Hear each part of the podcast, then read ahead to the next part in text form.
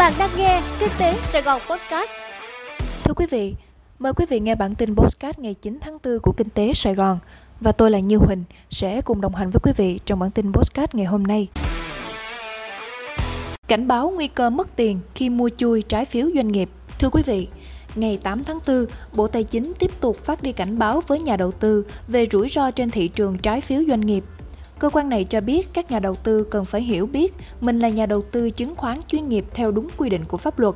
đánh giá được đầy đủ rủi ro khi đầu tư vào trái phiếu doanh nghiệp. Không nên mua trái phiếu thông qua chào mời của các tổ chức cung cấp dịch vụ khi chưa tìm hiểu kỹ về tình hình tài chính của doanh nghiệp phát hành và các điều kiện, điều khoản của trái phiếu. Nhà đầu tư cũng cần lưu ý việc các tổ chức tín dụng, công ty chứng khoán phân phối trái phiếu doanh nghiệp không có nghĩa là các tổ chức này đảm bảo an toàn cho việc mua trái phiếu. Trong trường hợp mua trái phiếu thông qua các hợp đồng đầu tư là không có căn cứ pháp lý theo quy định của pháp luật về phát hành trái phiếu, nhà đầu tư sẽ không phải là chủ sở hữu của trái phiếu và không có quyền lợi đối với trái phiếu theo các cam kết của doanh nghiệp phát hành. Ngoài ra, quy định hiện hành chỉ cho phép nhà đầu tư chứng khoán chuyên nghiệp được mua và giao dịch trái phiếu doanh nghiệp riêng lẻ. Vì vậy, mọi hành vi gian lận để trở thành nhà đầu tư chứng khoán chuyên nghiệp không chỉ khiến các nhà đầu tư chịu nhiều rủi ro tổn thất khi mua trái phiếu mà còn là hành vi vi phạm pháp luật.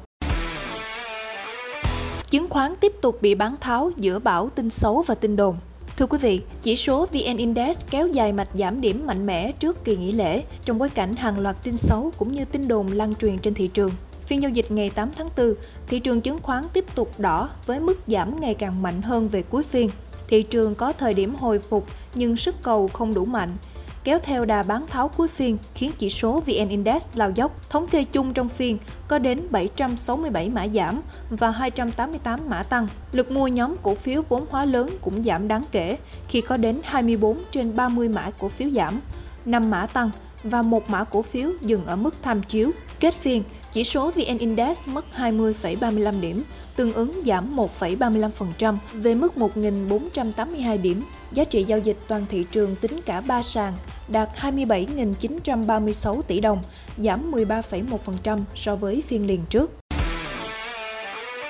Xem xét giảm lãi suất cho doanh nghiệp tham gia chương trình bình ổn giá thành phố Hồ Chí Minh. Thưa quý vị,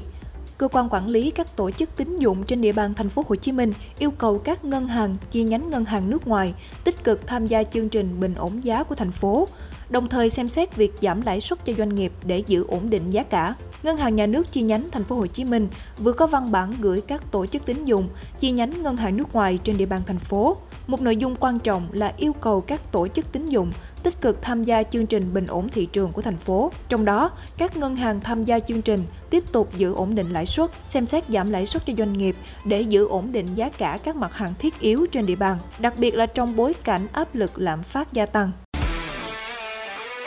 đề nghị 8 ngân hàng cung cấp hồ sơ về ông Trịnh Văn Quyết và cá nhân liên quan. Thưa quý vị, Bộ Công an đề nghị 8 ngân hàng cung cấp sao kê tài khoản, tiết kiệm, tiền vay, chứng từ giao dịch của ông Trịnh Văn Quyết, cựu chủ tịch FLC và một số cá nhân liên quan. Thông tin này được nêu tại văn bản của cơ quan cảnh sát điều tra Bộ Công an C01 gửi 8 ngân hàng gồm Vietcombank, Techcombank, Sacombank, VPBank, BIDV, VIB, SHB, NCB về việc phối hợp phục vụ công tác điều tra vụ án thao túng thị trường chứng khoán xảy ra tại công ty cổ phần tập đoàn FLC, công ty cổ phần chứng khoán BOS và các công ty liên quan. Cơ quan cảnh sát điều tra yêu cầu các ngân hàng cung cấp hồ sơ mở tài khoản, thông tin tài khoản thanh toán, tiết kiệm, tiền vay, sao kê tài khoản, sổ phụ tài khoản, chứng từ giao dịch từ năm 2016 đến nay của các tổ chức và cá nhân gồm ông Trịnh Văn Quyết, bà Trịnh Thị Thúy Nga, bà Trịnh Thị Minh Huế, bà Hương Trần Kiều Dung, bà Nguyễn Quỳnh Anh, bà Bùi Hải Huyền.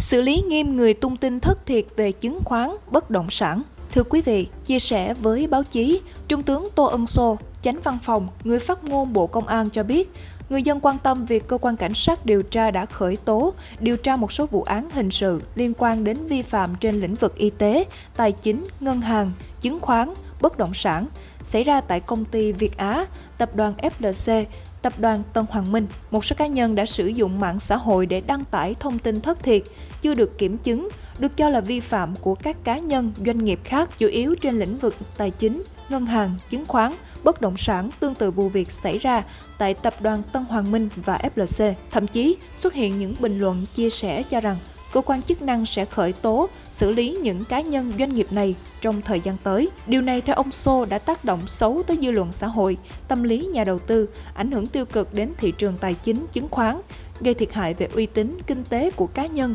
doanh nghiệp và nhà đầu tư. Bộ Công an đang chỉ đạo các lực lượng chức năng thu thập, củng cố tài liệu, chứng cứ, xử lý nghiêm theo đúng quy định tất cả những đối tượng có hoạt động đăng tải thông tin thất thiệt, chưa được kiểm chứng nhằm góp phần tạo môi trường kinh doanh ổn định, lành mạnh. Cơ quan này cũng khuyến cáo người dân không nghe theo và lan tỏa những thông tin thất thiệt, chưa được kiểm chứng.